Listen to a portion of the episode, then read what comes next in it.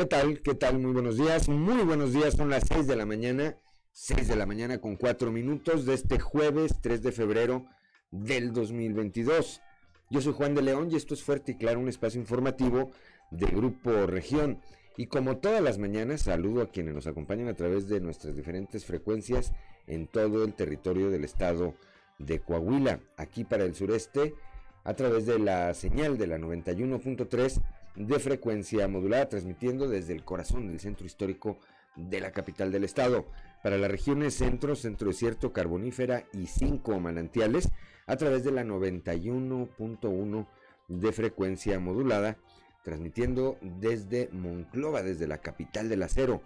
Para la laguna de Coahuila y de Durango, por la señal de la 103.5 de FM, transmitiendo desde Torreón, desde la Perla de la Laguna para el norte de Coahuila y el sur de Texas por la señal de la 97.9 de FM, transmitiendo desde Piedras Negras, y para Acuña, Jiménez y del Río, Texas, por la 91.5 de frecuencia modulada, transmitiendo desde Ciudad Acuña. Un saludo, por supuesto, también a quienes nos acompañan a través de las redes sociales, por las distintas páginas de Facebook de Grupo Región. Hoy hay mucha información y estos son los titulares. Después de 11 días internada en el Hospital Salvador Chavarría en Piedras Negras, la madrugada de ayer murió una paciente embarazada junto con su bebé tras haber presentado complicaciones a consecuencia del coronavirus. Así lo dio a conocer el jefe jurisdiccional Iván Alejandro Moscoso González. Después de que Jesús Alfonso N. de 33 años fuera sorprendido cuando prendía fuego a la vivienda donde estaban sus hijastros que eran cuidados por una vecina, el delegado de la Fiscalía General del Estado en la región carbonífera, Ulises Ramírez Guillén, indicó que se judicializó el caso y esta persona fue ya enviada al cerezo de Piedras Negras. La Secretaría del Bienestar inició, eh, inicia eh, hoy eh, una jornada de vacunación dirigida a los jóvenes rezagados de 15 a 17 años y continúa con la de adolescentes de 14 años que en este 2022 cumplen 15 años. Aunque consideró, aunque consideró acertada la decisión de arrancar una fase de vacunación para menores de 14 a 15 años en Coahuila, María Guadalupe Caro Angulo, quien es representante de la Unión Nacional de Padres de Familia en la entidad, reconoció que existe incertidumbre entre un sector de eh, los padres de familia al opinar que todavía hay mucha desinformación sobre este tema. La administración municipal en Saltillo retomará el programa de instalación de parquímetros inteligentes y esperan firmarlo este mismo mes. Así lo dio a conocer el alcalde José María Fraustro Siller. Ante la llamada a regularizar los vehículos chocolates, eh, las autoridades exhortan a los ciudadanos a no caer en fraudes, puesto que se ha detectado el coyotaje de varios organismos que prometen una regularización en menos de 48 horas. El día de ayer, en la región centro, el gobernador Miguel Ángel Riquelme Solís dio certeza jurídica a 245 familias de los municipios de Monclova, San Buenaventura, Frontera y Castaños, quienes eh, recibieron estos documentos que ya los acreditan como dueños de sus propiedades. En Saltillo la cultura estará abierta para todos, así lo señaló el alcalde José María Fraustro Sillera al encabezar la presentación de cinco convocatorias del Instituto Municipal de Cultura y la cartelera correspondiente al mes de febrero. Bueno, pues esta, esta y otra información hoy aquí en Fuerte y Claro. Comenzamos.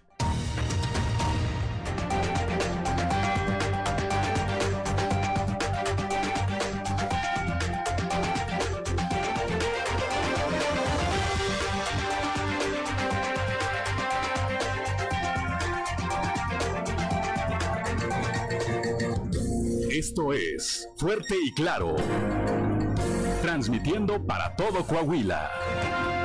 Fuerte y claro, las noticias como son, con Claudio Linda Morán y Juan de León.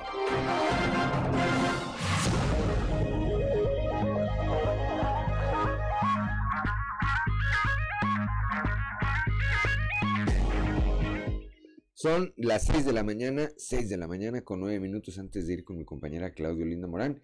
Saludo rápidamente a don Joel Roberto Garza Padilla allá desde Ciudad Frontera, quien como todos los días, bueno, pues nos, nos saluda y nos obsequia la frase del día de hoy. Dice, si el camino es difícil, es porque vas en la dirección correcta. Pues ahí está. Lo, había un comercial, no sé si te acuerdas, Claudia. Si las cosas fueran fáciles, cualquiera, la haría. Era un, comercial de un brandy hace muchos años. Me parece que lo hacía, o en algún momento lo hacía John Gavin, que en algún momento fue embajador de los Estados Unidos en México. Bueno, pues esa fue una cápsula cultural. Gracias a don Joel Roberto Garza Padilla. Dice que en frontera tiene una temperatura ambiente de 7 grados centígrados y con una sensación térmica de 4 grados. Acá acá en la capital del estado, que yo esperaba que amaneciera muy frío, pues está bastante decente. 15 grados tenemos, pero aquí no lo va a platicar Claudia Linda Morán. Muy buenos días, Claudia. Muy buenos días, Juan. Muy buenos días a toda la audiencia que nos acompaña. A esta hora la temperatura en Saltillo 15 grados, Monclova efectivamente 7 grados por la región centro, Piedras Negras 1 grado, Torreón 13, General Cepeda 13 grados, Arteaga 14, en Ciudad Acuña ya están a 0 grados centígrados, Musquis 3, San Juan de Sabinas 2, San Buenaventura 7 grados, Cuatro Ciénegas 7 grados también. Sin embargo, Parras de la Fuente 15 grados, Ramos Arispe 12 grados centígrados. Pero si quiere conocer a detalle el pronóstico del tiempo, vamos con Angélica Acosta.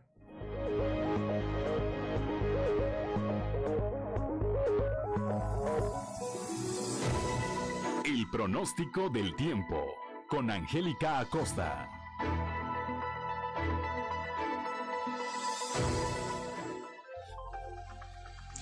Amigos, hola, hola, ¿cómo están? Buenos días, ya se dieron cuenta, otro frente frío presente en la República Mexicana, en el estado de Coahuila, precisamente en la ciudad de Saltillo. Vamos a tener algo de llovizna, vamos a tener algo de neblina, maneja con mucho cuidado, mucha precaución. Vámonos con los detalles del clima. Saltillo, se espera para este jueves únicamente una máxima de 10 grados centígrados, mínima de 4. Durante el día vamos a tener un cielo totalmente nublado, se va a sentir muy, muy fresco y por la noche un cielo principalmente nublado. La posibilidad de precipitación para Saltillo elevada, 82%. Excelente. Nos vamos hasta Monclova. Pon atención. Monclova para este jueves espera una máxima de 11 grados, mínima de menos 1. Durante el día muy nublado, va a estar muy muy fresco y por la noche un cielo principalmente nublado y muy muy frío por la noche, ¿ok? La posibilidad de lluvia eh, a comparación del día de ayer a hoy se incrementa hasta 62%. Eso es para Monclova. Vámonos hasta Torreón. Temperatura cálida, temperatura agradable ahí para Torreón. Qué raro, ¿verdad? Máxima de 23 grados, mínima de 4. Durante el día parcialmente soleado va a estar agradable. Se va a sentir ligeramente fresco, pero bueno, va a estar agradable. Por la noche principalmente claro. 11% la posibilidad de precipitación ahí para Torreón para este jueves, ¿ok?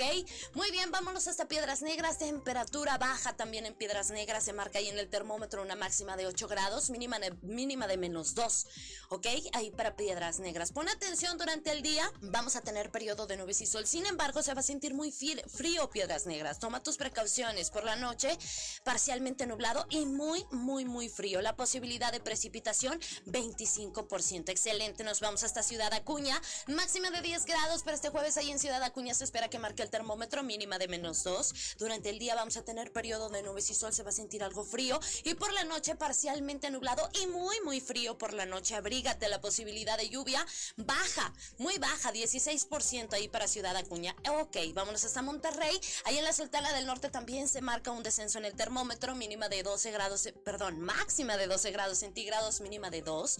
Durante el día vamos a tener neblina, vamos a tener llovizna y por la noche un cielo principalmente nublado. Como te comento, hay probabilidad de precipitación elevada de 70%. Hay que manejar con muchísimo cuidado, sobre todo a ti, amigo automovilista, que vas a agarrar carretera, que tienes algún compromiso en la Sultana del Norte. Infórmate cómo está ahí este, la carretera antes de partir, ¿ok?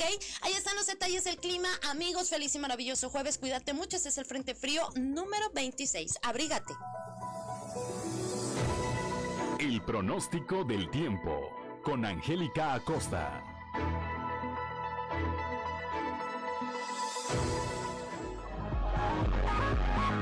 Son las 6 de la mañana, 6 de la mañana con 14 minutos allá en la región carbonífera en Sabinas, le mandamos un saludo a Lalo Recendis, que ya está en mi café parroquia y está lloviendo, dice, buenos y lluviosos días. Trabajando desde las 6 de la mañana y hay chocolate, dice. Bueno, pues cáigale. Cáiganle ahí con Lalo, con Lalo Recendis, 6 de la mañana con 14 minutos. Vamos con Ricardo Guzmán a las efemérides del día. ¿Quiere conocer qué ocurrió un día como hoy? Estas son las efemérides con Ricardo Guzmán. Un día como hoy, pero de 1468, murió el inventor alemán Johann Gutenberg, a quien se considera padre de la imprenta, con la que revolucionó la vida cultural de todo el planeta. También, el 3 de febrero pero de 1470, nació el sacerdote y educador español Vasco de Quiroga, quien se distinguió por su labor pastoral y como educador en la Nueva España. Y un día como hoy, pero de 1814, murió el sacerdote mexicano Mariano Matamoros, caudillo de la independencia de México.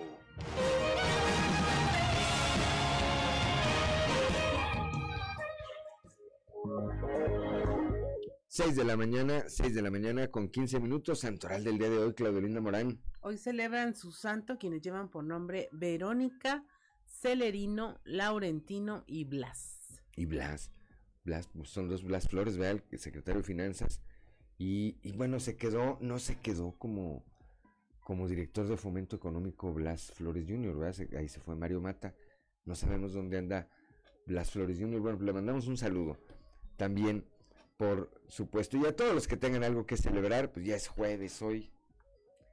Nomás cuídense del frío y cuídense del COVID-19. 6 de la mañana con 16 minutos y vamos ahora al mundo de los deportes con Noé Santoyo. Resumen Estadio con Noé Santoyo.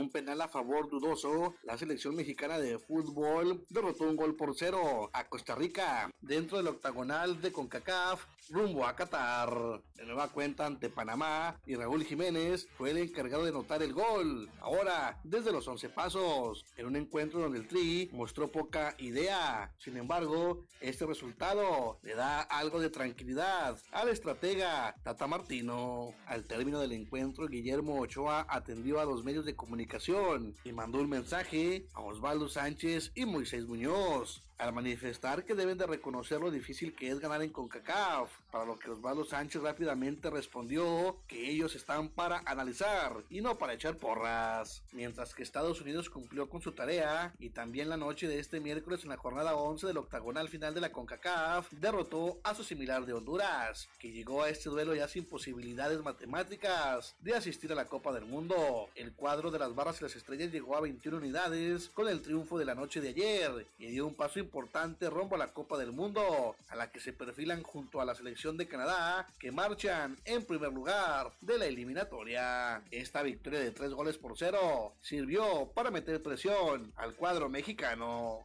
En un gran encuentro, los Charros de Jalisco cayeron ante República Dominicana dos carreras a una y con esta termina la participación de México en la Serie del Caribe en esta edición 2022. Sin embargo, la representación mexicana se lleva un récord histórico en la competencia, pues es el primer equipo en sumar 30 entradas sin recibir carrera. Malas noticias para los guerreros del Santos Laguna, y es que su jugador titular Ayrton Preciado salió lesionado del partido donde su selección Ecuador enfrentó a Perú. De esta manera se encienden las alarmas y es que Santos Laguna no ha podido mostrar buen fútbol y ahora hay un lesionado más. Preciado salió al minuto 68 del encuentro y al salir del hotel de concentración se le vio apoyado de los hombros de sus compañeros y cojeando, además utilizando una protección en su tobillo derecho. En las próximas horas se dará a conocer la valoración médica. Resumen Estadio con Noé Santoyo.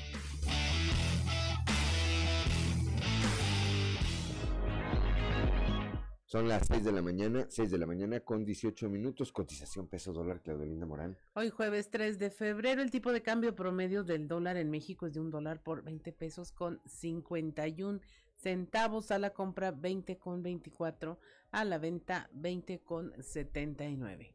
20 con 79. ¿Alcanzamos a ir al resumen? No, vamos al resumen, vamos a ir regresando, regresando de el corte, vamos a ir al resumen y vamos a platicar también, bueno, pues de eh, todo este tema, todo este tema que tiene que ver con eh, la vacunación. Ayer fuiste tú, ¿cómo encontraste, cómo encontraron allá? Bien, bien, eh, me parece que hubo una participación bastante nutrida, hubo ratos en que sí se saturaron los centros de vacunación, pero también habrá que decir que lo estaban haciendo muy rápido.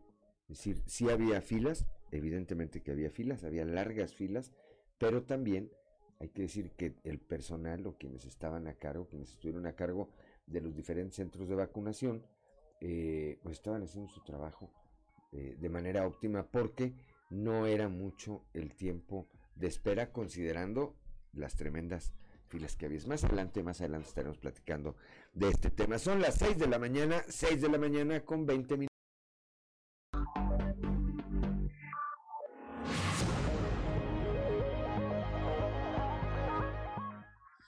6 de la mañana con 23 minutos y es momento de irnos a nuestro resumen de la información nacional. Detienen en Aguascalientes al secretario de Seguridad, lo acusan de tortura. Porfirio Sánchez Mendoza es acusado de tortura, esto al pertenecer a la Agencia Federal de Investigaciones, la AFI, y a la Policía Federal en los tiempos de Luis Cárdenas Palomino, exdirector de Seguridad Regional de la Policía Federal y colaborador cercano de Genaro García Luna. Un ataque armado en Guaymas, Sonora, deja a dos policías muertos y dos heridos. La Secretaría de Seguridad Pública de Sonora indicó que los policías lesionados se encuentran recibiendo ya atención médica y que la agresión se registró cuando al menos seis personas armadas interceptaron a la patrulla en la que se trasladaban los oficiales. Paran labores maestros de Zacatecas por falta de pago. Siete mil maestros y trabajadores de la educación, así como del sistema de telesecundarias, iniciaron un paro general de labores debido a que no les han pagado la segunda quincena de enero. Esto equivale a alrededor de 28 millones de pesos. Ni uno de sus bonos de carácter federal acusan de irresponsable al gobernador de Morena, David Monreal, pues desde que asumió la gubernatura en septiembre de 2021 es la segunda ocasión que se les retiene salario. En Jalisco, el magistrado acusado de abuso sexual no asistió a la comparecencia. El magistrado José de Jesús Covarrubias faltó el miércoles a comparecer ante un juzgado de control eh, donde se realizaría una audiencia para ser informado de su eventual imputación por abuso sexual infantil, corrupción de menores, amenazas y violencia intrafamiliar, por lo cual una juez autorizó citarlo para una comparecencia forzada. La volcadura de un tráiler provoca caos en la autopista México-Querétaro. El peso de la carga que transportaba ocasionó el accidente que provocó a su vez el cierre de carriles laterales de la carretera. El siniestro ocurrió alrededor de las 11 de la mañana en dirección hacia el norte del Estado de México. No se reportaron lesionados y el operador resultó ileso. Rescata la Secretaría de Marina a siete cubanos indocumentados cerca de Isla Mujeres. Estos se encontraban en una ah, embarcación de tipo artesanal cuando un barco petrolero extranjero dio el aviso de que se encontraban varados en el mar. Eh, fueron entregados a las autoridades migratorias. Finalmente Rosario Robles podría obtener su libertad, afirma su abogado. el abogado Epigmenio Mendieta informó que tras ganar un amparo este viernes, el juez Gunter Alejandro Villar Ceballos definirá si Rosario Robles Berlanga sale de prisión, pero ya no con un cambio de medida cautelar, pues lo que se analiza es si su proceso queda extinguido. Y hasta aquí la información nacional. 6 de la mañana, gracias Claudelino Morán, son las 6 de la mañana, 6 de la mañana con 26 minutos. Antes de ir a la portada el día de hoy, le enviamos un saludo también a Daniel León Oviedo, ya dice, eh, nos envía un saludo el primero con la bendecida mañana y el deseo que tengan eh, todo el equipo un excelente día. Saludos desde Guadalajara, viajando a Lázaro Cárdenas, Michoacán, ya anda agarrando carretera. Pues eh, buen viaje, Daniel, bendiciones. Un saludo, por supuesto. 6 de la mañana con 27 minutos y vamos ahora a la portada del día de hoy de nuestro periódico Capital, que en su nota principal, bueno, destaca esta información de la que vamos a hablar en un momento más. Muere una mujer embarazada y su bebé a causa del COVID-19 allá en la región carbonífera. Bueno, fue judicializado el caso de Jesús Alfonso N., esta persona que, eh, pues por diferencia con su pareja, su expareja, eh, prendió una vivienda en donde estaban sus hijastros.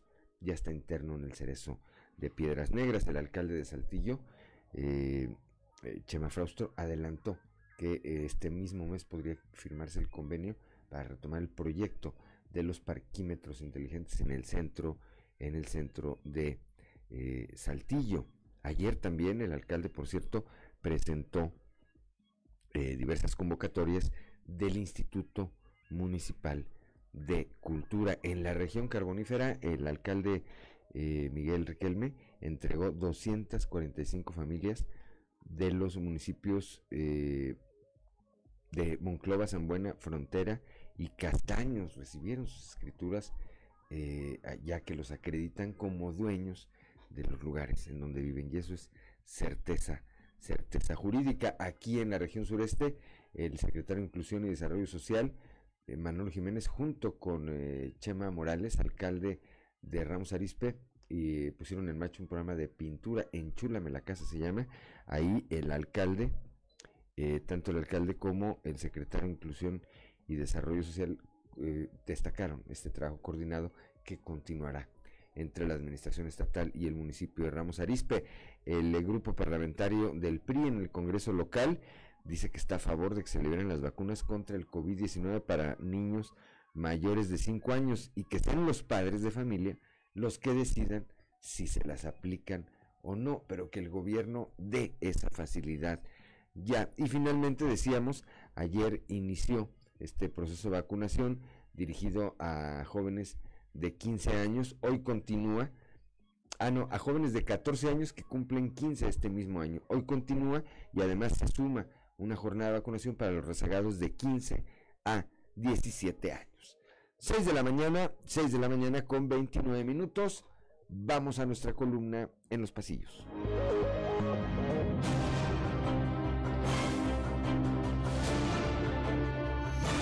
Y en el cartón de hoy échenle cuentas. Que nos muestra el presidente de México, Andrés Manuel López Obrador, quien va caminando muy quitado de la pena mientras se va lijando las uñas. Detrás de él hay un enorme hueco con la silueta de nuestro México y desde abajo sale una voz que pregunta, ¿cuánto vamos a crecer este año? Y AMLO nos contesta, 5% de puro optimismo y me salen debiendo. En Saltillo arranca agenda este jueves el gobernador Miguel Riquelme que junto con el alcalde de la capital, José María Fraustro Siller, entregarán oficinas móviles y hacen pase de lista y de revista a la policía municipal, con lo que ratifican que la seguridad es una prioridad en el proyecto de ambos. Quien sí, en cambio, pospuso agenda fue el obispo emérito de Saltillo, Francisco Villalobos Padilla, ya que por recomendación médica y ante la previsible onda gélida que está por llegar a la región, se canceló la celebración eucarística programada para el 5 de febrero y con la que se celebrarían los 101 años del religioso.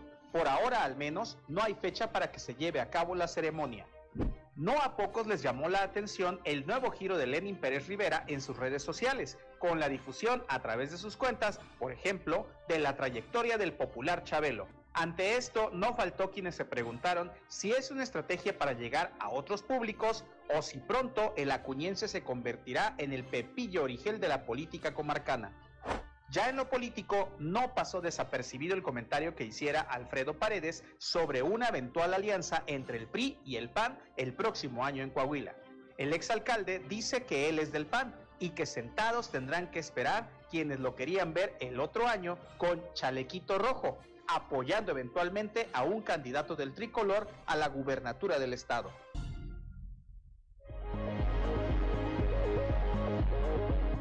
6 de la mañana, 6 de la mañana con 31. El Pepillo Origel de la política se va a convertir en Pérez Rivera, ¿verdad? Ahí lo veremos. A ver dónde le sale su pati chapoy. 6 de la mañana, 6 de la mañana con 31 minutos. Eh, vamos rápidamente un recorrido informativo por el estado. Comenzamos aquí en el sureste. Raúl Rocha, nuestro compañero, platicó ayer con eh, Chema Fraustro eh, el alcalde de Saltillo sobre este programa de los parquímetros inteligentes. Raúl, muy buenos días. ¿Qué tal compañeros? Buenos días. Esta es la información para el día de hoy. La Administración Municipal retomado el programa de instalación de parquímetros inteligentes en el centro histórico y esperan firmarlo en este mes, dijo el alcalde José María Fraustro Siller. Agregó que al municipio no le costará dinero, además de que es una oportunidad para darle un orden al centro de la capital coahuilense alcalde, el programa de instalación de nuevos parquímetros se va a retomar que tenía, van a reajustarlo, ¿qué va a pasar con eso aquí en el centro histórico? Eh, ya se tenía un avance por parte de la administración anterior, lo vamos a retomar y lo vamos a llevar a cabo. ¿Ya conoce del proyecto, alcalde? Totalmente. ¿Para cuándo estarían eh, retomando? Sabemos que el COVID este, retrasó todo, pero este año, ¿para cuándo creen? No, no, no, yo creo que dentro de este mes estaríamos firmando esa situación. ¿Por cuánto dinero sería esta inversión? No sé tanto. no, sé, tanto, lo, que sí te digo es que no tengo que invertirle nada. Es una situación que los mismos comerciantes lo, lo piden, este, vale la pena, este, es algo que a veces molesta, pero nos ayuda a ordenarnos y lo vamos a llevar a cabo. Esta es la información para el día de hoy. Buen día. 6 de la mañana, 6 de la mañana con 33 minutos. Gracias a Raúl Rocha. Claudio Linda Morán. Allá en la región Laguna, los padres de familia están pidiendo mayor información sobre el tema de la vacunación para menores. La información con nuestro compañero Víctor Barrón. Muy buenos días amigos de Fuerte y Claro. En temas de la comarca lagunera, aunque consideró acertada la decisión de arrancar una fase de vacunación para menores de 14 a 15 años en Coahuila, María Guadalupe Caro Angulo, representante de la Unión Nacional de Padres de Familia, esto en la entidad, reconoció que existe incertidumbre entre un sector de los padres al opinar que todavía hay mucha desinformación sobre el tema. Vamos a escuchar. Pues sí, este, que se vea las ventajas, ¿verdad? Y las desventajas. Nosotros como Unión de Padres de Familia, pues no somos este, una autoridad especial de salud, obviamente pero sí queremos que nos den toda la información para que los padres de familia podamos decidir si vacunamos a nuestros hijos o no, ya que sea una decisión de cada padre de familia, ¿verdad? pero con la información correcta y oportuna de si los Bueno, yo creo que actualmente hay mucha desinformación aquí en nuestro país. No nos han dicho muy bien si es necesaria, si no es necesaria, si es oportuna, si es correcta o no vemos que en otros países se están vacunando ya a niños, ¿verdad? Este, de muy temprana desde 8 años en adelante. Y aquí en nuestro país se nos ha dicho que no es necesario. Entonces no tenemos realmente la información correcta. Yo creo que por eso los padres de familia están tan dudosos de si vacunar o no vacunar a sus hijos. Pero entonces por eso pedimos que realmente nos den la información correcta pues nada más que los padres de familia, como les digo, se informen bien, que tomen una decisión de acuerdo al beneficio de su familia, de sus hijos y que pues nos sigamos cuidando, ¿verdad? Esto es todo en la información. Desde La Laguna reportó Víctor Barrón. Un saludo a todo Coahuila. Gracias, Víctor Barrón. Vamos ahora con Leli Delgado. Vacunan a menores rezagados de 14 a 17 años. Ayer se llevó a cabo, ayer se llevó a cabo esta jornada, esta jornada de vacunación que continúa el día de hoy. Leslie, muy buenos días.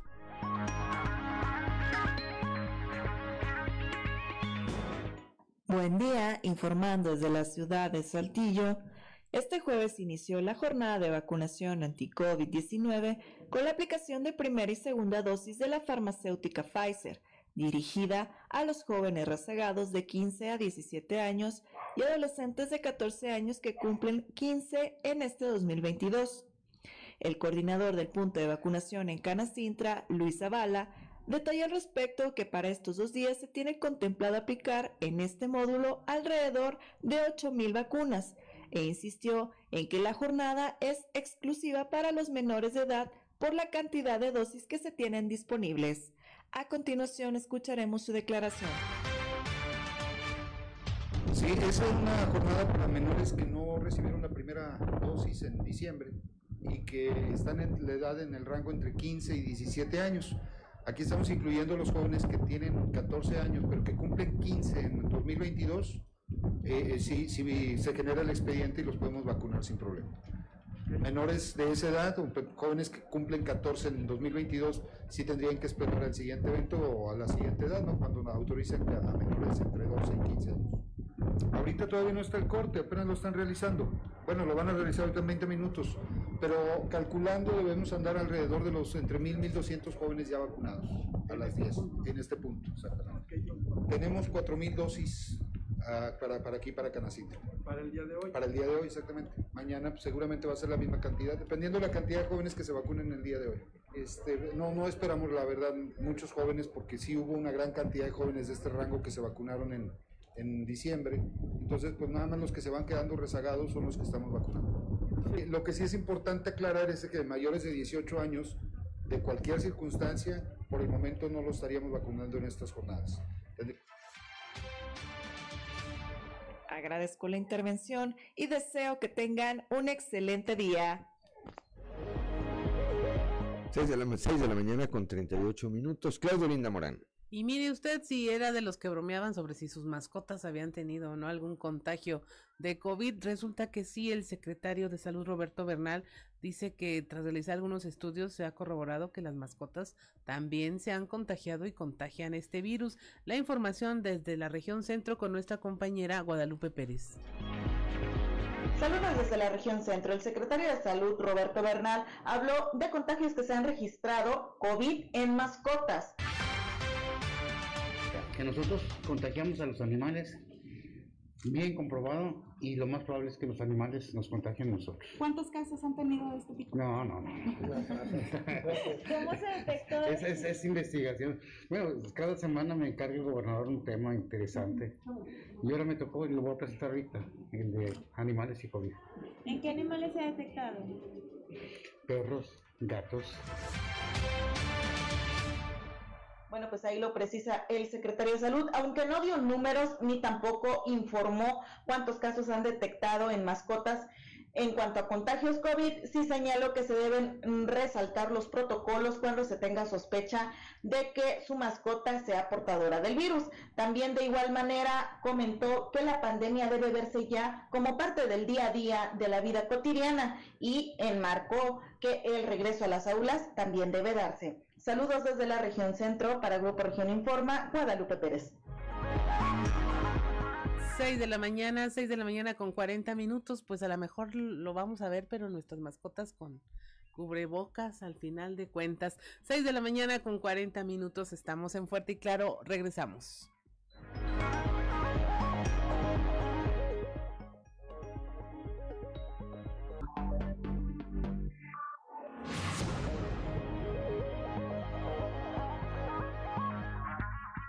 Ya son las 6 de la mañana, 6 de la mañana con 44 minutos, que no se le haga tarde.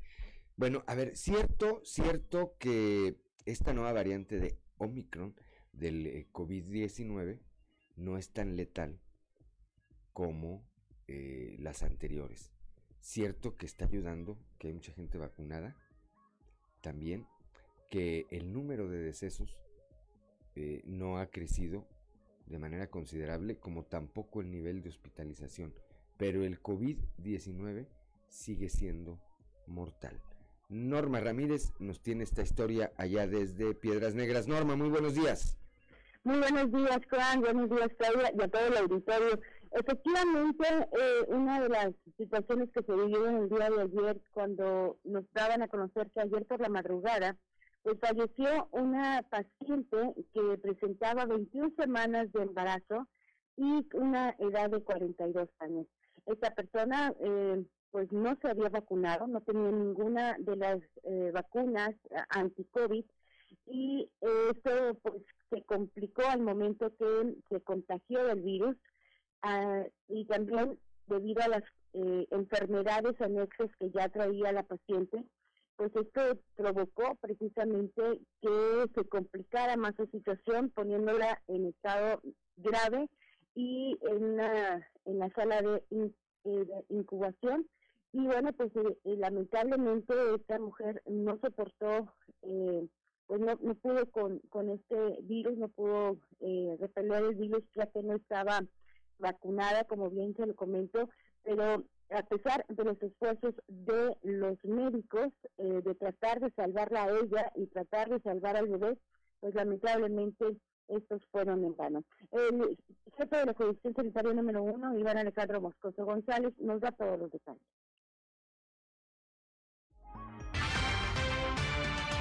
Desafortunadamente pierde la vida el día de hoy la paciente femenina que tenía ya alrededor de 10, 11 días eh, internada en nuestro hospital y que eh, su situación de salud eh, era compleja, puesto que la enfermedad avanzó importantemente, ya tenía datos de neumonía, una neumonía grave. Además de esto, empezó a hacer falla multiorgánica, ya prácticamente todos sus, sus, sus órganos empezaron a deteriorarse y pues con la situación de, de su embarazo era muy complejo también el, el, el manejo de, de- del paciente. Eh, el fin de semana eh, se tuvo la necesidad de apoyarlo, de asistirla eh, de manera artificial con un ventilador y eh, pues el día de, hoy por la madrugada fallece. No, eh, falleció también el, bebé, también no, no era viable eh, realizarle el, procedimiento de cesárea, puesto que 22, 23 semanas de gestación eran muy pocas y tenía mal pronóstico también el, bebé.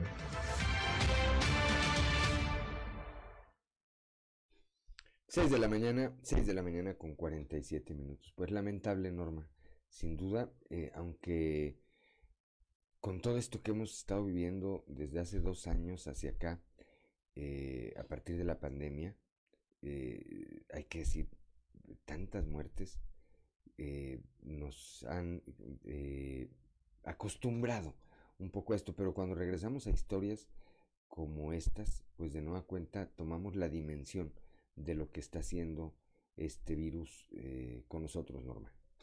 Así, lamentablemente, eh, pues prácticamente hay un déficit de mujeres embarazadas que están acudiendo a los centros de vacunación a precisamente protegerse. Les da miedo vacunarse. Eh, la vacuna del coronavirus, cualquiera de los biológicos que están aplicando, ninguno, nos dice bien así el jefe de la coalición, ninguno les va a dar una reacción eh, eh, que les vaya a poner en riesgo a ellos y a sus hijos. Lo que pone en riesgo su vida y la de su bebé es precisamente no vacunarse. Esto es lo que eh, nos han remarcado mucho y pues lamentablemente pues del 90% de los hospitalizados el 50 pues está sin vacunarse todavía. Así que urgente que la gente tomemos conciencia y acudamos a vacunar. La estadística, la estadística es muy clara. Ahí está. Gracias Norma Ramírez, como siempre, eh, por tu reporte. Un saludo allá hasta la frontera norte. Eh, antes de despedirnos, la temperatura.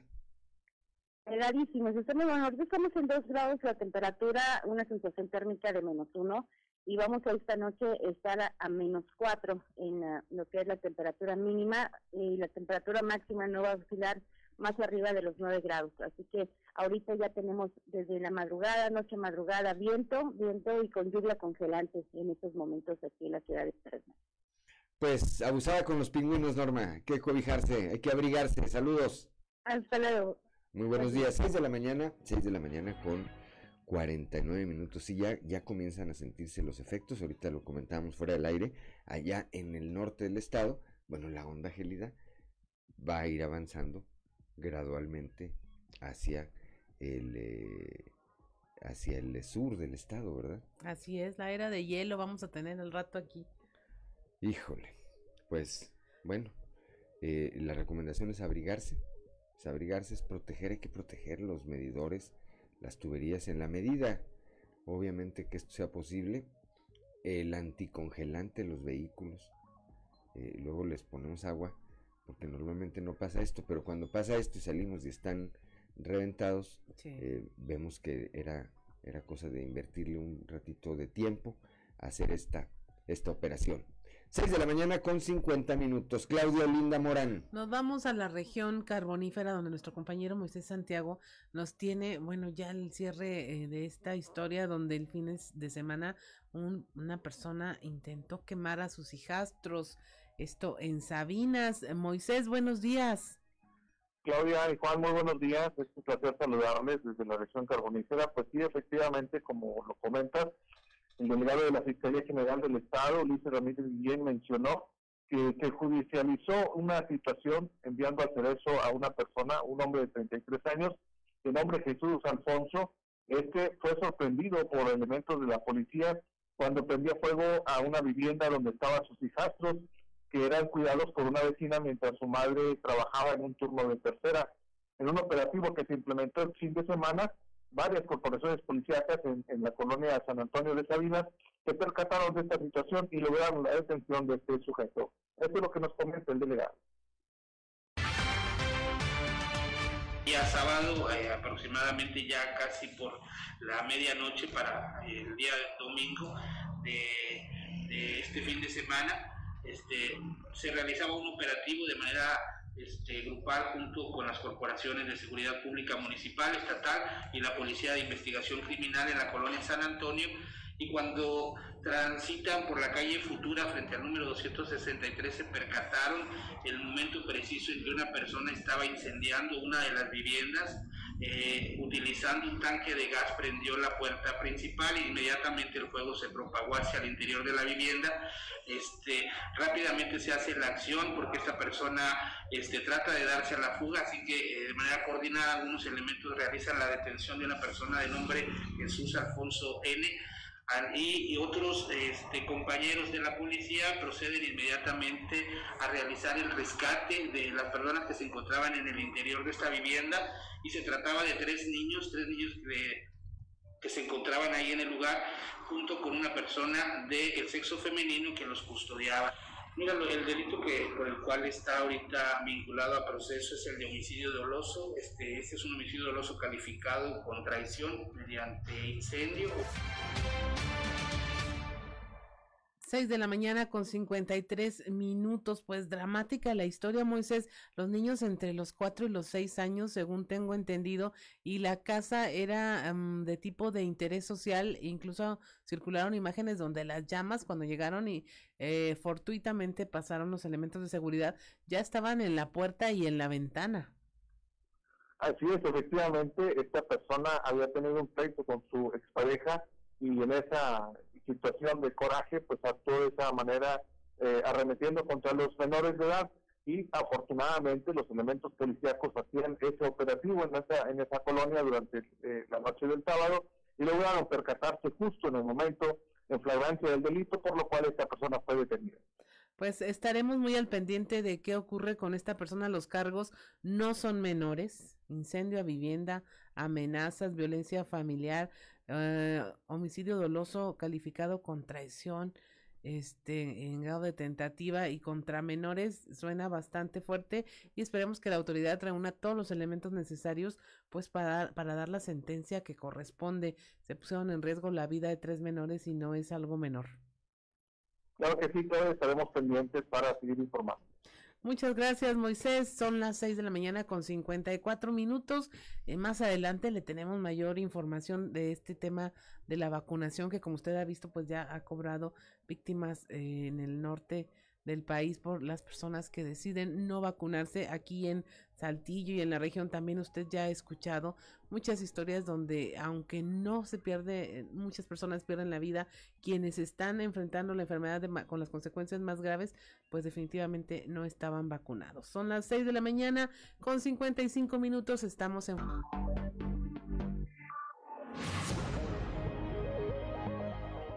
Son las 6 de la mañana, 6 de la mañana con 59 minutos. Información de la región carbonífera durante las jornadas de vacunación contra el COVID-19 para jóvenes de 14 años. Se extendió la invitación también a jóvenes de 15 a 17 que eh, hubieran quedado como rezagados. Escuchemos al jefe de la jurisdicción sanitaria número 3, David Alejandro Musigarza.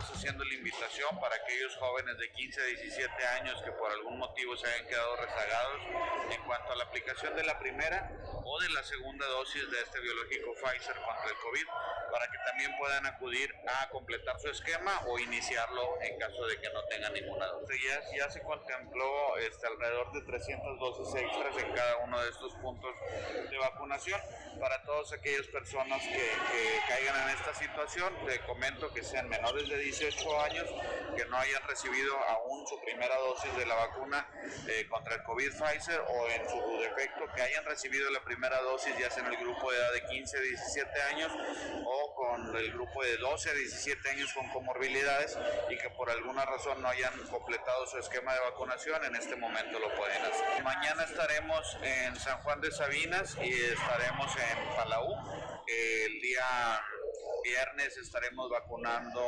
en Barroterán y en la Villa de las Esperanzas y el día lunes tendremos un recorrido por los municipios de Juárez y de Progreso, lo que es cabecera municipal de Juárez, cabecera municipal de Progreso, eh, San José de Laura y San Alberto.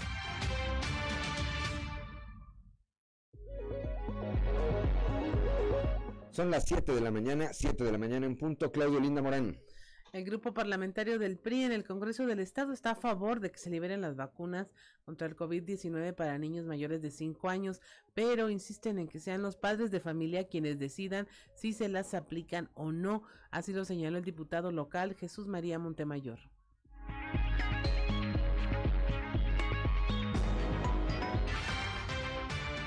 Nosotros hemos estado insistiendo, eh, y hablo nosotros, el grupo parlamentario del PRI, en el tema de, de que pueda, que se pueda hacer un esfuerzo, porque ya está eh, eh, revisado con la Organización Mundial de la Salud, el que se puedan vacunar los niños. Yo dejaría ese, ha, hay, ha, ha habido voces este, que han dicho, bueno, es que a los niños no les da tan fuerte, o es un tema que no les ha pegado, pero también están detectados casos muy particulares este, donde ha afectado, y bueno, desafortunadamente eh, a raíz del COVID, este, infantes han perdido la vida. Entonces, lo que siempre hemos estado diciendo nosotros es de que se libere, que haya las vacunas para los niños desde los 5 años y que sean los padres quienes decidan si los vacunan o no, ¿verdad? No, no, si va a haber una medida de, para obligar, vamos a poner, para entrar a un restaurante que tengas que mostrar tu cartilla eh, de vacunación del COVID, pues que no se haga para los niños, o sea, que no sea obligatorio para los niños, sino que sea una decisión propia de los padres y que sea el gobierno federal quien pueda hacer un esfuerzo también presupuestal para que las vacunas lleguen de manera gratuita. Lo hemos estado insistiendo casi casi desde que se empezó a hablar de los niños 18 nos dimos cuenta que por ejemplo en países eh, y no nada más desarrollados sino en otros países están vacunando a los niños de 5 años entonces digo a partir de los 5 años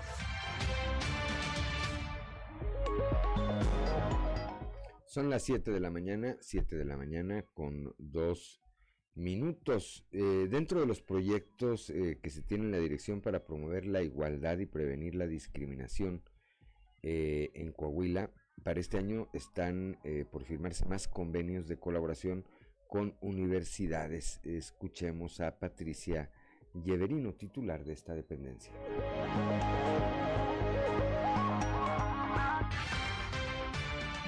Con Secretaría de Educación es una parte de vinculación que tenemos para eh, dar sensibilización a todo el sector educativo a nivel, eh, a nivel básico. Pero quiero comentarles que hemos hecho convenios de colaboración. Ahorita estamos a punto de firmar otro convenio de col- colaboración con la Universidad Vizcaya, justo con el objetivo de eh, trabajar no solamente con las alianzas que nos permitan dar estas capacitaciones y estos talleres y llegar a más gente, porque esto es día a día. O sea, esto no es de una capacitación, sino es continuo y es constante para pues, poder romper los esquemas con los que hemos sido educados y hemos sido, este, eh, pues sí, hemos trabajado continuamente. Entonces, eh, estos convenios y estas eh, aperturas institucionales buscamos que, que tengan un efecto para que muchas personas que han sido o que pertenecen a grupos históricamente discriminados puedan insertarse a nivel educativo medio, y a nivel superior, ¿verdad? Entonces, este, estamos buscando becas, estamos buscando que ellos se potencialicen también.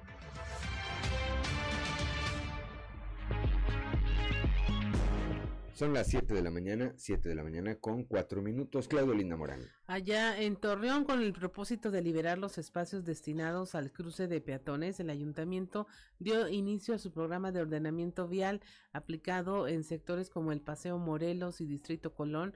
Luis Morales Cortés, director de Tránsito y Vialidad, informó que se trata de una acción conjunta con la Dirección de Seguridad Pública Municipal y surge de una inquietud eh, planteada por integrantes del Consejo Consultivo de Vialidad.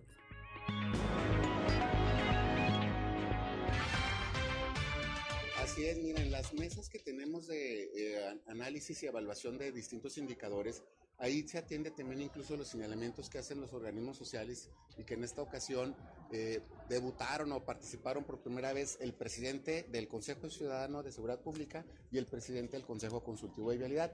Entre sus principales inquietudes era esto, que desafortunadamente en el primer cuadro de la, de la ciudad, lo que conocemos como el Paseo Morelos o el Distrito Colón, gente que acude a esos establecimientos busca la manera más fácil de estacionarse. Aquí te hago un paréntesis. Acabamos de pintar cebras peatonales en gran parte de este sector y aun y cuando no exista la cebra, el espacio se tiene que liberar. Ante esta situación tuvimos que, eh, junto con elementos de, de vialidad, de seguridad pública, aplicamos un operativo que se denomina ordenamiento vial y en esta ocasión nos llevamos cinco vehículos, por ejemplo, tres de ellos estaban estacionados en línea obstruyendo completamente el paso a los, a los peatones sobre la banqueta, ya ni siquiera en una esquina, sobre la banqueta. De este modo, este, pues los tuvimos que retirar, elaborar su infracción y retirarlos con grúa para liberar el espacio principalmente. También nos topamos con otro vehículo que estaba obstruyendo completamente el acceso a un edificio de tres, cuatro pisos que son este departamentos.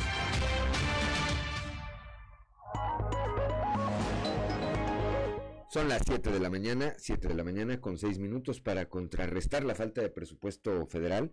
Se trabaja en equipo con secretarías como la de Inclusión y Desarrollo Social que encabeza Manolo Jiménez y eh, de la administración del gobernador Miguel Riquelme. Esto dijo, esto dijo ayer eh, al respecto el alcalde de Ramos Arispe, José María Morales.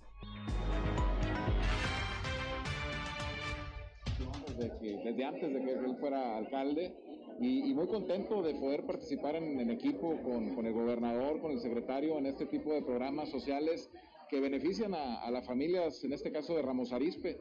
Muy contento eh, y muy motivado por esta nueva estrategia social también que está emprendiendo el secretario Manolo Jiménez, que estoy seguro será de mucho éxito y de mucho beneficio para las familias. Sí, sí, pues de hecho es parte de los proyectos que hemos platicado con el secretario, eh, el tema del empleo temporal, el tema del enchúlame la casa, algunos otros programas más que vamos a implementar en el área urbana, en el área rural, pero que ya estaremos dando a conocer en, próximos días.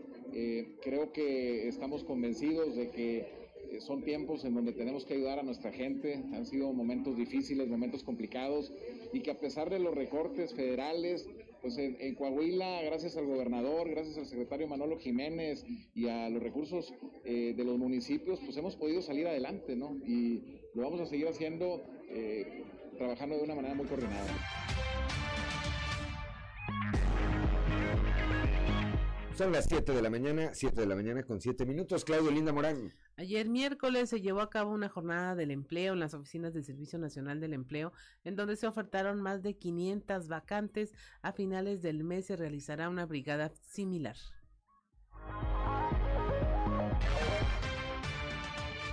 jornada de empleo hemos denominado aquí Chamba, que es una estrategia estatal que nos indicó el gobernador eh, Miguel Ángel Riquelme precisamente para poder seguir apoyando por un lado a las empresas a que puedan cubrir sus plantillas de personal y por otro lado por supuesto a los buscadores de empleo que están, que están en búsqueda de una oferta de trabajo. Eh, precisamente nosotros ya a, a partir de la segunda quincena del mes de enero empezamos ya a visualizar un incremento muy considerable de lo que son las vacantes en todo el estado y esta es respuesta precisamente a una solicitud que nos hicieron los empleadores para poder estar en un espacio así como este, que es un espacio al aire libre, que es un espacio en donde los buscadores de empleo pueden llegar de manera sencilla. Son 24 empresas las que están participando. Eh, al corte de la mañana eran 400 vacantes, pero se han sumado algunas más en el transcurso de la mañana.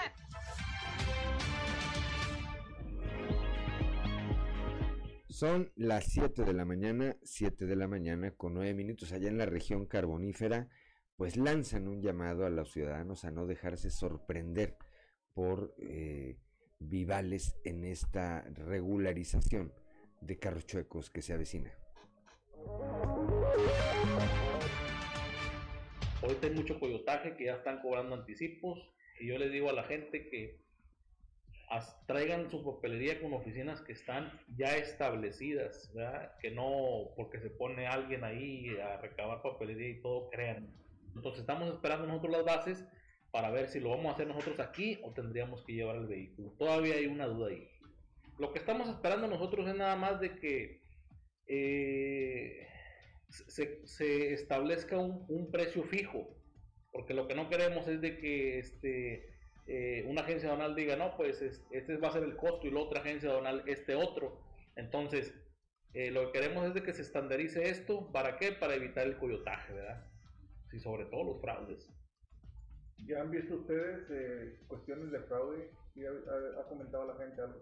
Bueno, efectivamente, este, han, entregado papelería y anticipos a gente que anduvo aquí este, recorriendo las plazas públicas de Musquis y de la Carbonífera prometiendo regularización en, en 48 horas y pues hasta ahorita dudo ¿verdad? de eso. Si, si, si retrocedemos un poquito al pasado, nos damos cuenta que con decreto y sin decreto estaban cobrando 15 mil pesos y entregando placas de otros estados.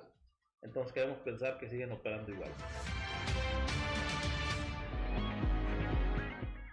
7 de la mañana con 11 minutos. Mire, hace unos momentos le comentábamos de esta feria del empleo eh, que se está llevando a cabo, ya se están ofertando 500 vacantes.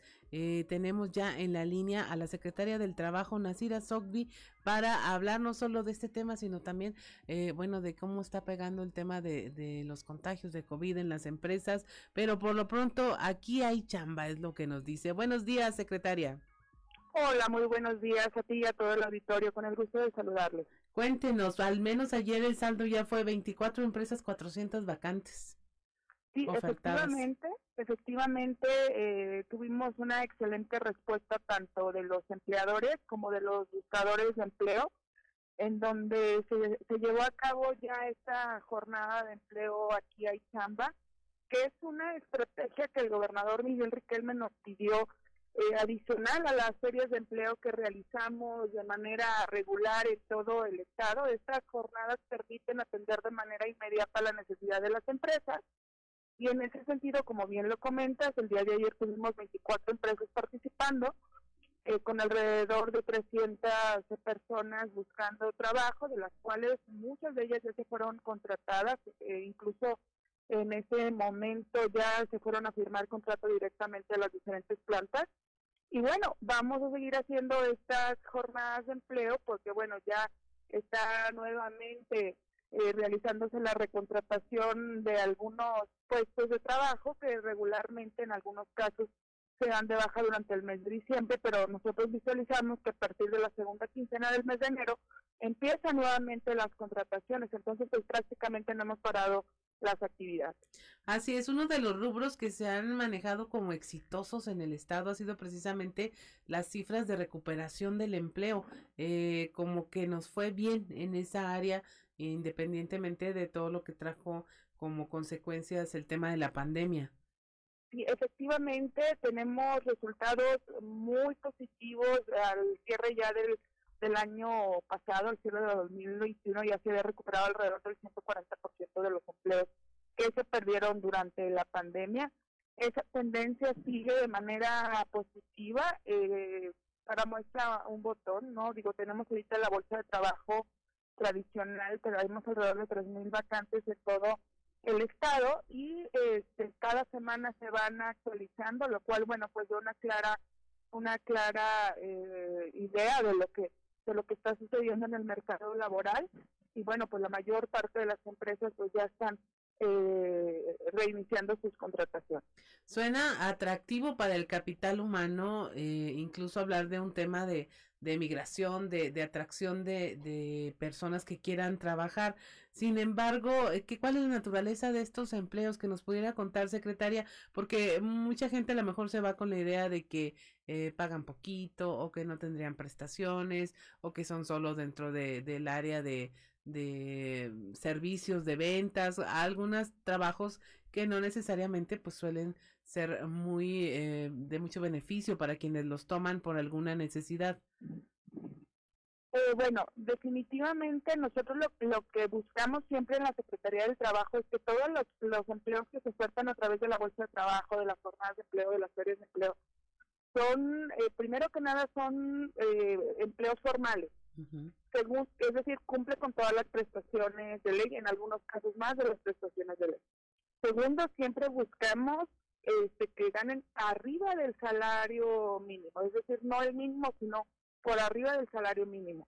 En Coahuila el promedio es de 3 a 5 salarios mínimos, eh, lo cual nos pone por encima de muchas entidades federativas. Somos de las entidades en donde eh, hay mayor productividad laboral, en donde se pagan mejores sueldos y definitivamente es una ventaja competitiva eh, y también pues para los buscadores de empleo que tengan más alternativas. Ahora, efectivamente hay eventos eh, dirigidos a cada uno de los sectores de la población, en donde hacemos jornadas exclusivas para operadores, eh, jornadas exclusivas para técnicos, estamos implementando una bolsa de trabajo especializada para profesionistas, entonces tratamos de cubrir todas las necesidades de los diferentes sectores de la población.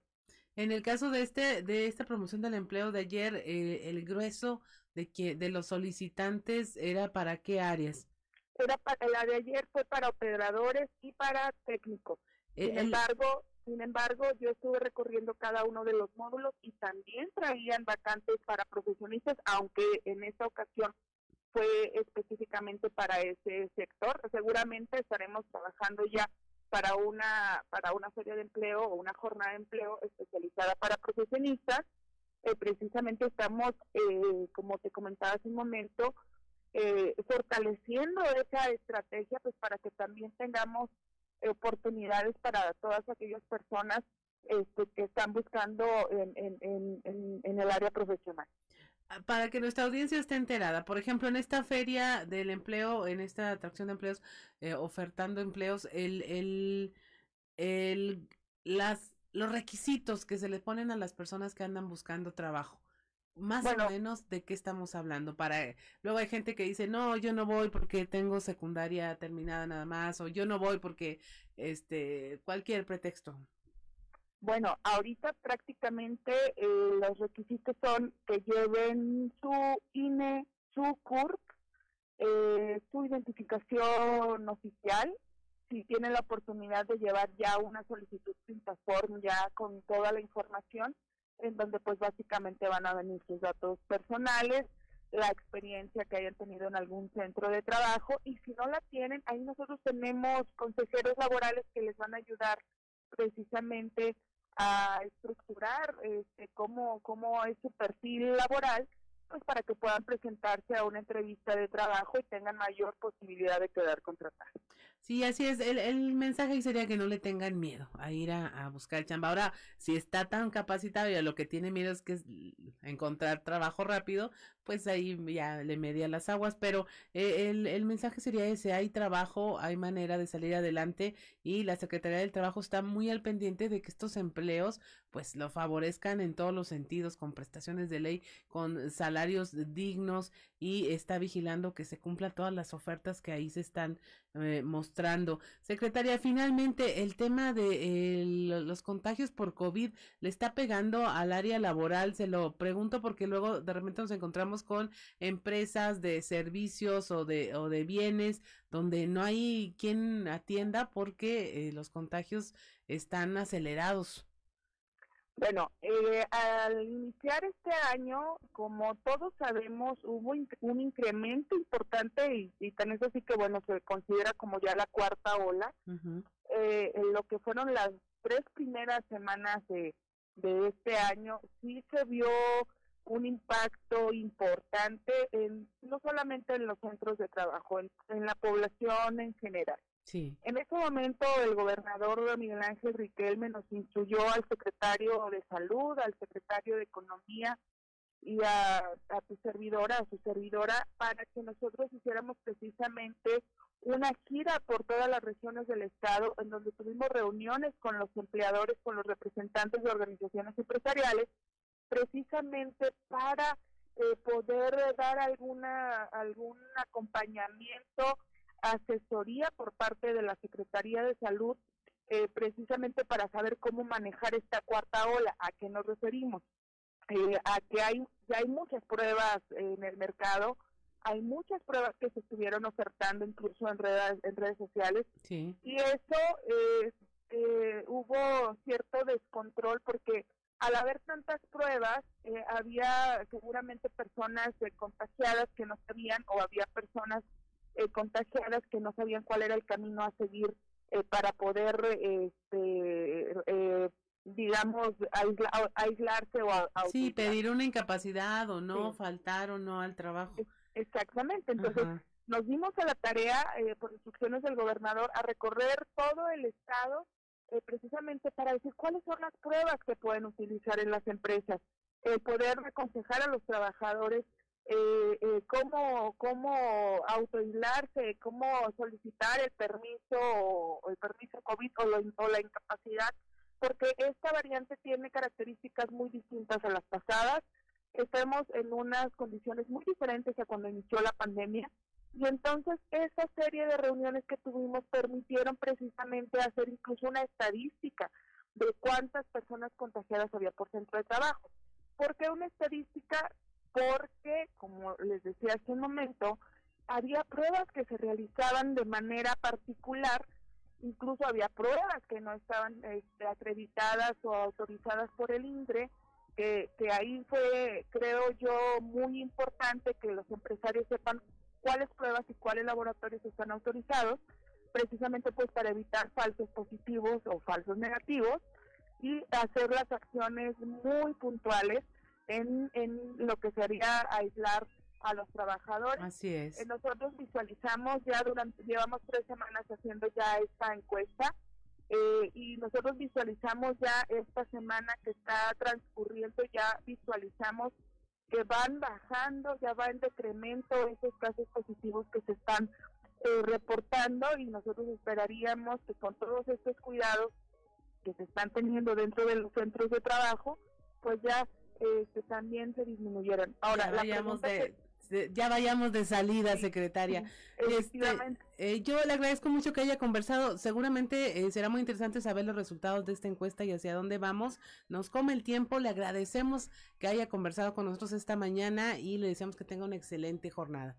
Muchas gracias igualmente para ti y para el auditorio. Siete de la mañana con 22 minutos. Estamos en Fuerte y Claro. Regresamos. Trizas y trazos con Antonio Zamora.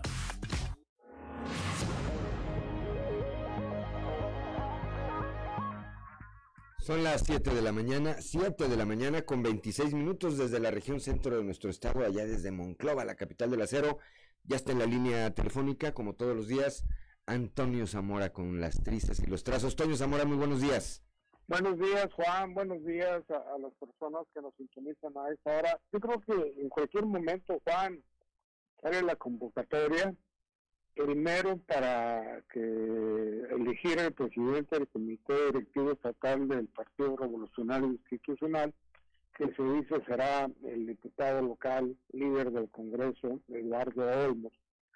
Y posteriormente va a ser una convocatoria para los comités municipales Acá en Monclova, pues ya se menciona nombres, pero qué casualidad que, por ejemplo, se escuche el nombre de, del hijo de, del doctor Armando Castro o de otro eh, otro personaje de apellido Sainz que es este definitivamente uno de los cercanos también a Armando yo creo que, que esos son los problemas que padece el PRI, que tiene el PRI acá en la región centro. No sé si en otro lado, pero en la región centro sí. Le dejas a un personaje como Armando Castro cinco o siete municipios, eh, como delegado político del PRI y los pierdes y sigue ahí todavía. Eh, sin embargo, eh, para la gente que nos escucha en Monclova, yo creo que es meditrista sobre todo, o para todos, pues eh, aquí el asunto es de que hay que ver cómo viene la convocatoria, porque si en Saltillo es hombre y si en Torreón es hombre también, los líderes del PRI estatal, pues lo más seguro es que en Monclova eh, sea mujer. ¿Quién pudiera ser, Juan? Vamos este, con, con los este, augurios ¿quién pudiera ser? Pues hay dos diputadas, ¿no? Una diputada local, de Guadalupe Vermide, otra diputada federal, Cristina Mezcla, quien por cierto ya ya dirigió los destinos de, los periodistas de Moclova, y, si es así, pues yo creo que pues, le quedaría ahí a, Guadalupe Vermide este, la presidencia del partido. Hay que esperar, como dijeron ayer, hay que esperar cómo viene la convocatoria. La convocatoria dijeron que la iban a publicar en los primeros días de febrero y pues bueno, apenas estamos en el tercer día y ya los periodistas la, esperan así con, muchas ansias. En frontera eh, andan buscando presidente del partido. Eh, la verdad, a mí me dio mucho risa cuando me enteré que el profesor Orlando le andaba buscando a ver quién se quería quedar en el PRI. De esos, Juan. Así, oye, eh, ¿te gustaría estar, ser el dirigente del PRI? No, espérate, yo no. Y, todo lo que recibió fueron no, no, no, no. Incluso le habló hasta Toño Juaristi, y ya había sido presidente de ese, de ese partido, de ese instituto político en la ciudad del Real.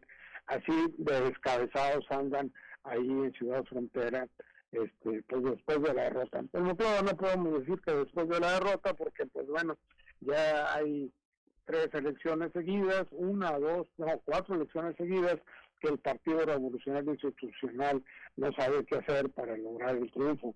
Así que, pues yo creo que los cambios que vengan, Juan, deben de ser para bien, deben de ser, eh, me refiero a Moclova, debe ser eh, una dirigencia que trabaje, una dirigencia que vaya a las colonias, una, una dirigente o un dirigente que sea bien visto y demás.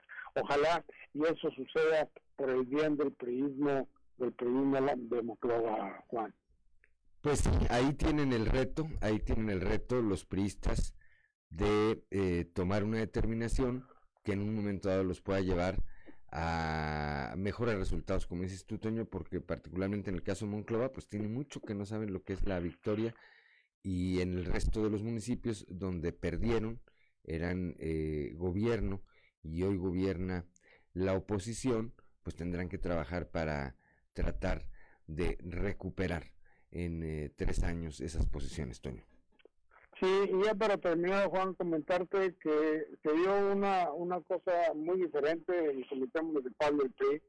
Eh, reunieron a, los cumpleaños de enero eh, que, son militantes del tricolor o que están ahí en el padrón periodista, y recibieron ahí un pastelito de, de Manolo Jiménez, pero también le entraron la, la diputada Lupita Yervides, Cristina Mezcua, eh, Ricardo López Campos y la senadora Verónica Martínez, y los tres regidores de Muclova le apoquinaron para llevarles mariachi y un convivio que tuvieron pues a inicio de, este mes a todos los que cumplieron años en enero. Y como tienen 1566 registrados, Juan, pues tienen fiesta hasta todo el año. Pues sí, exactamente. Bueno, pues como todos los días, Toño Zamora, muchas gracias, muy buenos días. Hasta mañana. 7 de la mañana, 7 de la mañana con 32 minutos. Bueno, pues esto es lo que está ocurriendo allá en la región eh, centro, particularmente ya lo eh, detallaba Toño Zamora, particularmente en Monclova, en donde pues eh, no han podido obtener el triunfo desde hace varias elecciones, el eh, revolucionario institucional, y en el caso de otros municipios en donde era gobierno y hoy gobierna otra fuerza, otras fuerzas políticas. 7 de la mañana con 32 minutos, como todos los jueves ya está la línea telefónica Yanko Abundis, allá desde la capital de los temblores. Yanko, muy buenos días. ¿Qué tal, Juan? Buenos días, ¿cómo estás? aquí andamos eh, esperando la onda gélida que se pronostica para, pues para todo el país, eh, Yanco, pero que particularmente en el caso del norte se pronostican que haya temperaturas de eh, por debajo de los 0 grados centígrados. Ya en este momento en el norte de nuestro estado, en la frontera ya con Piedras Negras, ya están a, eh, a, temperaturas bajo cero. Aquí en el sureste todavía está fresco, pero no, todavía no nos llega el frío en toda su, en toda su dimensión, Yanko. Pues que les vaya muy bien, hay que cuidarse. Hay que cobijarse, abrigarse, exactamente. ¿Cómo estamos, Yanko? ¿Qué tenemos este jueves? Bien, afortunadamente. Eh, fíjate, Juan, que cuando empezó la pandemia, mucha gente estaba alarmada porque su seguro no cubría pandemias, era una exclusión, así se llama, exclusión. Entonces hubo cualquier cantidad de comités, de reuniones de parte del sector asegurador y decidieron, aún siendo exclusión, cubrir la pandemia, cubrir enfermedades de la COVID-19. Adicionalmente, algo muy, muy bueno que se le dio realmente poca nota, ¿sí? Siempre me preocupo, me pregunto por qué, por qué pasan estas cosas. Pues el amarillismo vende y hay cosas que son notas muy buenas que no venden tanto. Pero el sector decidió regalar un seguro a todos los que estaban en el frente de batalla, a la primera línea, ¿sí? a los camilleros, a Médicos, enfermeras. Exactamente. A todos esos regalados un seguro de vida. Regalado del verbo, no te lo voy a comprar, a cobrar. ¿Sí? Y pues se ha pagado muchísimo dinero, se han pagado millones de pesos en este seguro porque tristemente mucha gente que se dedica al cuidado de la salud pues ha fallecido también con esta enfermedad. Así es. ¿sí? Y el tema central del día de hoy es explicar que los seguros son una mutualidad. Técnicamente son una mutualidad en donde descansa un principio que se llama dispersión del riesgo. En palabras simples que siempre usamos nosotros. Es como hacer una vaquita, Juan. Una vaquita en donde queremos comprar el entero de la lotería, no me alcanza a mí, no te alcanza a ti, hacemos una cooperación, tú pones tres y yo pongo dos, si alguien más pone uno y alguien más pone tres, y ya juntamos y hacemos la vaquita y entonces podemos comprarlo. Eso es un seguro, eso es una mutualidad. ¿sí? Y el principio fundamental es que no todo el mundo lo usa, sino pues, sean impagables. La mutualidad sigue siendo la misma, Juan. ¿Esto qué significa? que la gente no aprende la lección. La gente atendida en servicio privado tiene cinco veces más probabilidades de salir adelante que en servicio público. No quiere decir que, no puedas morir, claro que puedes morir. Claro. Lo que quiere decir es que los cuidados en, servicio privado, en, servicio pagado, pues, pues son mucho mejores. Eso lo sabemos de siempre. Hay una diferencia abismal. Y eso no, es de ahorita, Juan, eso lo sabemos de toda la vida, ¿no? Así es. Con pandemia y sin pandemia. Bueno, no obstante, Juan, todo esto es claro y evidente, estadístico, matemático, numérico, pues la gente sigue sin comprar seguros, Juan. Ahora, si me dices tú, oye, es que es gente que tiene que decidir entre comer y comprar un seguro, oh, es obvio, es obvio que va a decidir comer, a comer, haz otra cosa, ¿sí? Pero no, Juan, es gente que tiene posibilidades de comprar un seguro y no lo compra. Porque piensa que es un gasto. Porque piensa que es muy caro. ¿Sí? ¿Y sabes qué ocurre precisamente cuando poca gente compra seguros? Ajá. Que los precios suben. Suben. Eh, y, a, esos factores, eh, disculpa que te interrumpa, Yanko, que dices, es que porque piensan que es muy caro, porque yo añadiría otro, porque piensan o pensamos que no lo vamos a usar es que somos inmortales nosotros, querido Juan. Sí, tienes toda la razón, ¿no? Que lo compren los tarudos, yo no, porque a mí no me pasa nada. Y entonces, es un grave problema. entre, entre menos compran, el, el, precio obviamente es mayor, este, esta regla de oro del, del mercado, la oferta y la demanda. Si fuéramos más, quienes tuviéramos un seguro, evidentemente habría una modificación a la baja en su, en su, en su precio, Yanko. Pero aquí no es oferta y demanda, Juan. Aquí es un término que se llama dispersión del riesgo. ¿sí? No es por oferta y demanda, a, diferencia de los limones o los jitomates. Aquí el principio que opera es otro, matemático, la dispersión. Pero evidentemente, mientras más gente comprara, menos gente se enfermaría, matemáticamente. ¿sí? Y la gente no los compra. Entonces, al final, y, y como conclusión del día de hoy, Juan, compren seguros. Los seguros no son un gasto, son una inversión. ¿sí? Ya que estar protegidos. No son baratos los seguros de gastos médicos, pero hay que comprarlos, Juan. Hay paquetes. Si tú quieres ir al mejor hospital de Saltillo, de Torreón, de, eh, es más caro, pero hay hospitales no tan caros. Claro. Y el costo del seguro también baja, ¿no? Compren seguros. Los seguros no son un gasto, son una inversión, Juan. Son una inversión, es una protección, es eh, con sus eh, debidas proporciones, por supuesto, pero es como el seguro de los carros, Yanko. lo estás pagando y lo estás pagando y el día en que, en que, en que, en que requieres el uso, te das cuenta de la utilidad, de la gran utilidad que es tener un seguro. Y estamos hablando de un vehículo cuando se trata de nuestra salud, de la salud de nuestros hijos, de nuestra familia, pues esto eh, eh, eh, tiene, tiene evidentemente otra proporción. Curiosamente, mucha más gente compra seguro de auto que de vida o de gastos médicos. Increíble. Prefieres proteger un bien material que proteger tu salud y tu vida. Pues ahí está, ahí está el mensaje, ahí está el llamado, ahí está el consejo de alguien que le entiende a esta historia es compremos, compremos seguros eh, para estar prevenidos, Yanko. Así es, Juan. Muy bien, te mando un fuerte abrazo. Igualmente un saludo ya hasta la Ciudad de México, que pronto espero visitar de nuevo y, y platicaremos el otro jueves, Dios mediante.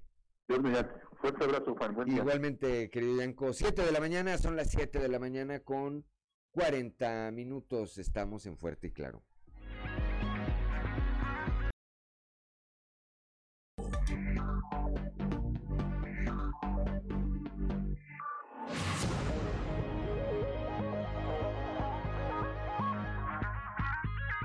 Son las 7 de la mañana, 7 de la mañana con 45 minutos. El día de ayer el gobernador eh, del estado Miguel Riquelme estuvo en la región centro. Ahí eh, dio certeza jurídica a 245 familias de los municipios de Monclova, San Buenaventura, Frontera y Castaños, quienes recibieron las escrituras que los acreditan como dueños, con lo que se reitera que en su administración se ha trabajado por cumplir con los coahuilenses en la seguridad de un patrimonio familiar. En eh, su visita estuvo acompañado por, eh, en esta gira de trabajo estuvo acompañado por los alcaldes Mario Dávila de Monclova, eh, Roberto Piña de Frontera, Hugo Iván Lozano de San Buenaventura y Juan Antonio Garza de Castaños. Los beneficiarios asistieron a las instalaciones del gimnasio Salvador Cámar, ubicado en la colonia Hipódromo, y en donde se mostraron eh, pues agradecidos con esta acción que pone ya en sus manos las escrituras la certeza, la certeza jurídica de su patrimonio.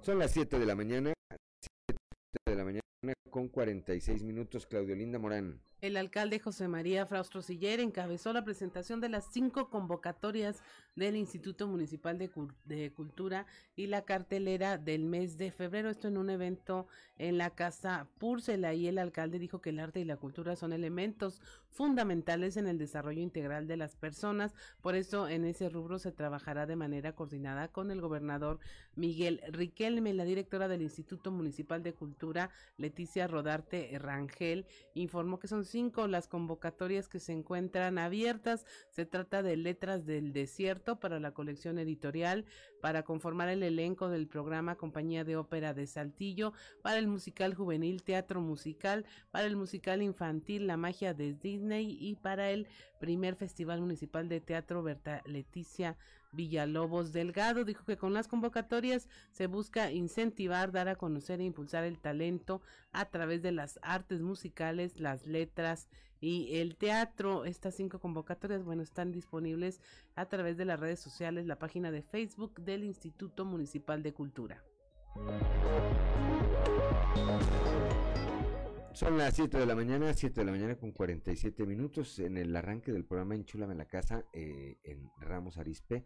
El secretario de Inclusión y Desarrollo Social del Gobierno de Estado, Manolo Jiménez Salinas, resaltó que se continuará trabajando bajo el liderazgo del gobernador Miguel Riquelme, junto con los alcaldes de Coahuila, como el caso de José María Morales, para mejorar la calidad de vida de las familias.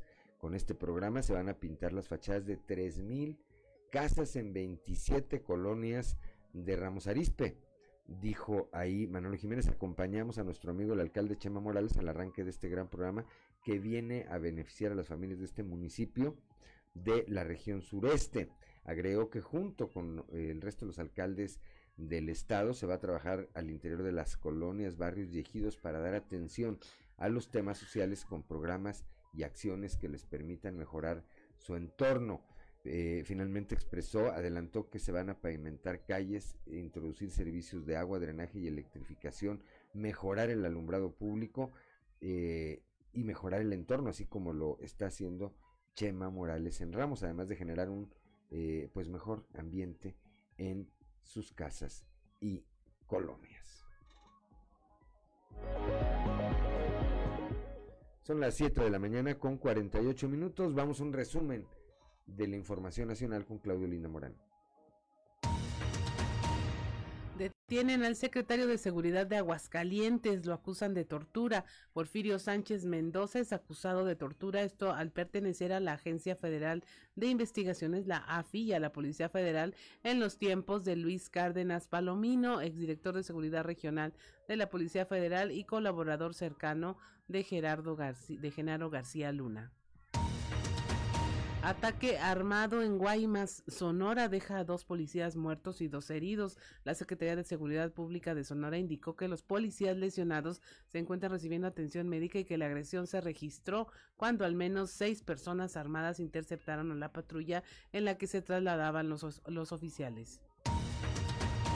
Paran labores maestros de Zacatecas por falta de pago.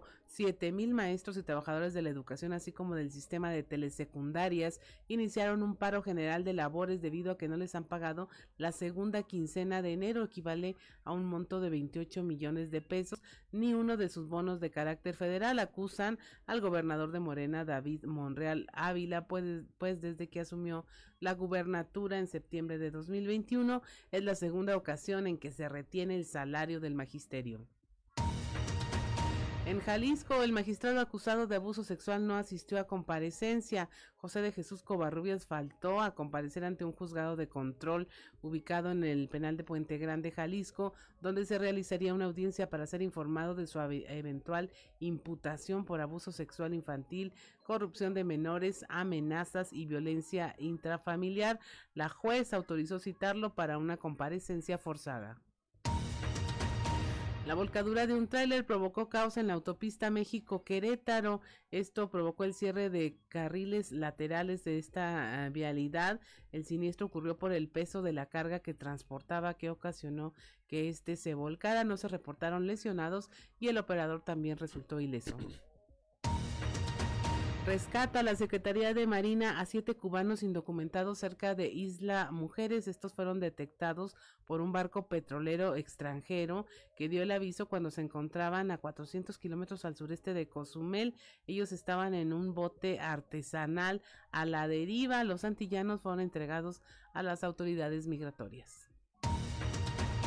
Y finalmente Rosario Robles podría obtener su libertad, afirma su abogado Epigmenio Mendieta, quien informó que tras ganar un amparo este viernes el juez Gunter Alejandro Villar definirá si Rosario Robles sale de prisión, pero ya no con un cambio de medida cautelar, pues lo que se analizará es si su proceso queda extinguido.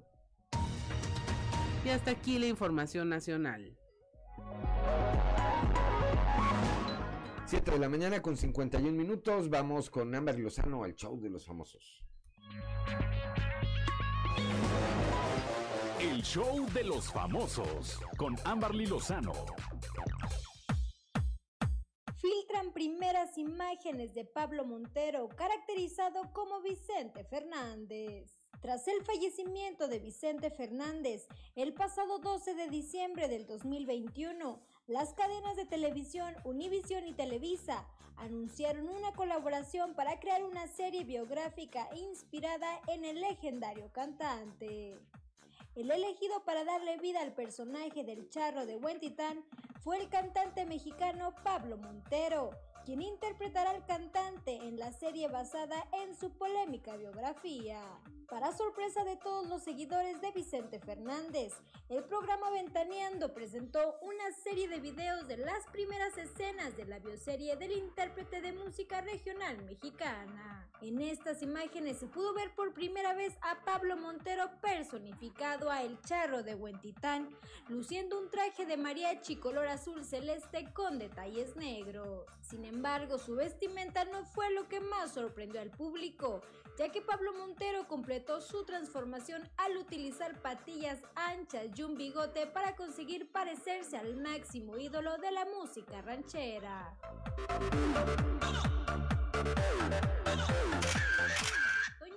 Mauri recibirá cuarta dosis de vacuna contra COVID-19. A poco más de un año de su trasplante doble de pulmón, Toño Mauri externó su preocupación ante Omicron, la nueva variante del coronavirus, que levantó una cuarta ola de contagios en México, por lo que se encuentra resguardado en casa a la espera de que le apliquen una cuarta dosis de vacuna anti-COVID. Después de enfermar y pasar varios meses en el hospital buscando el trasplante a raíz de las complicaciones que le produjo su contagio de COVID-19, es que ahora el actor y cantante quiere estar totalmente protegido contra esta enfermedad. Reportó para Grupo Región Amberly Lozano. Ya son las 7 de la mañana, 7 de la mañana con 54 minutos. Ya nos vamos esta mañana de jueves, de jueves 3 de febrero de este 2022. Gracias por el favor de su atención. Lo esperamos mañana a partir de las 6 y hasta las 8 de la mañana aquí en Fuerte.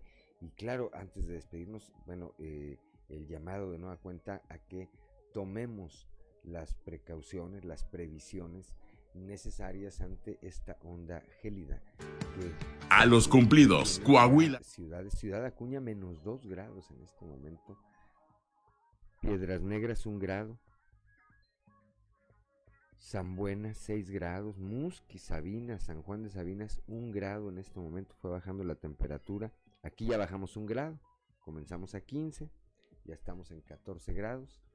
Prepárese, ahí viene el frío, si puede proteger sus tuberías, hágalo, si puede proteger su vehículo con eh, anticongelante, este, refrigerante, pues hágalo. A los adultos mayores, a, los eh, niños, si no hay necesidad de sacarlos, pues no los saque. Y si los va a sacar, abríguelos, abríguelos. Cuidémonos, cuidémonos ante esta, este fenómeno meteorológico que está más que avisado. No podemos decir después que nos tomó. Por sorpresa, les recuerdo que Fuerte y Claro es un espacio informativo de Grupo Región bajo la dirección general de David Aguillón Rosales. Yo soy Juan de León y le deseo que tenga usted el mejor de los días.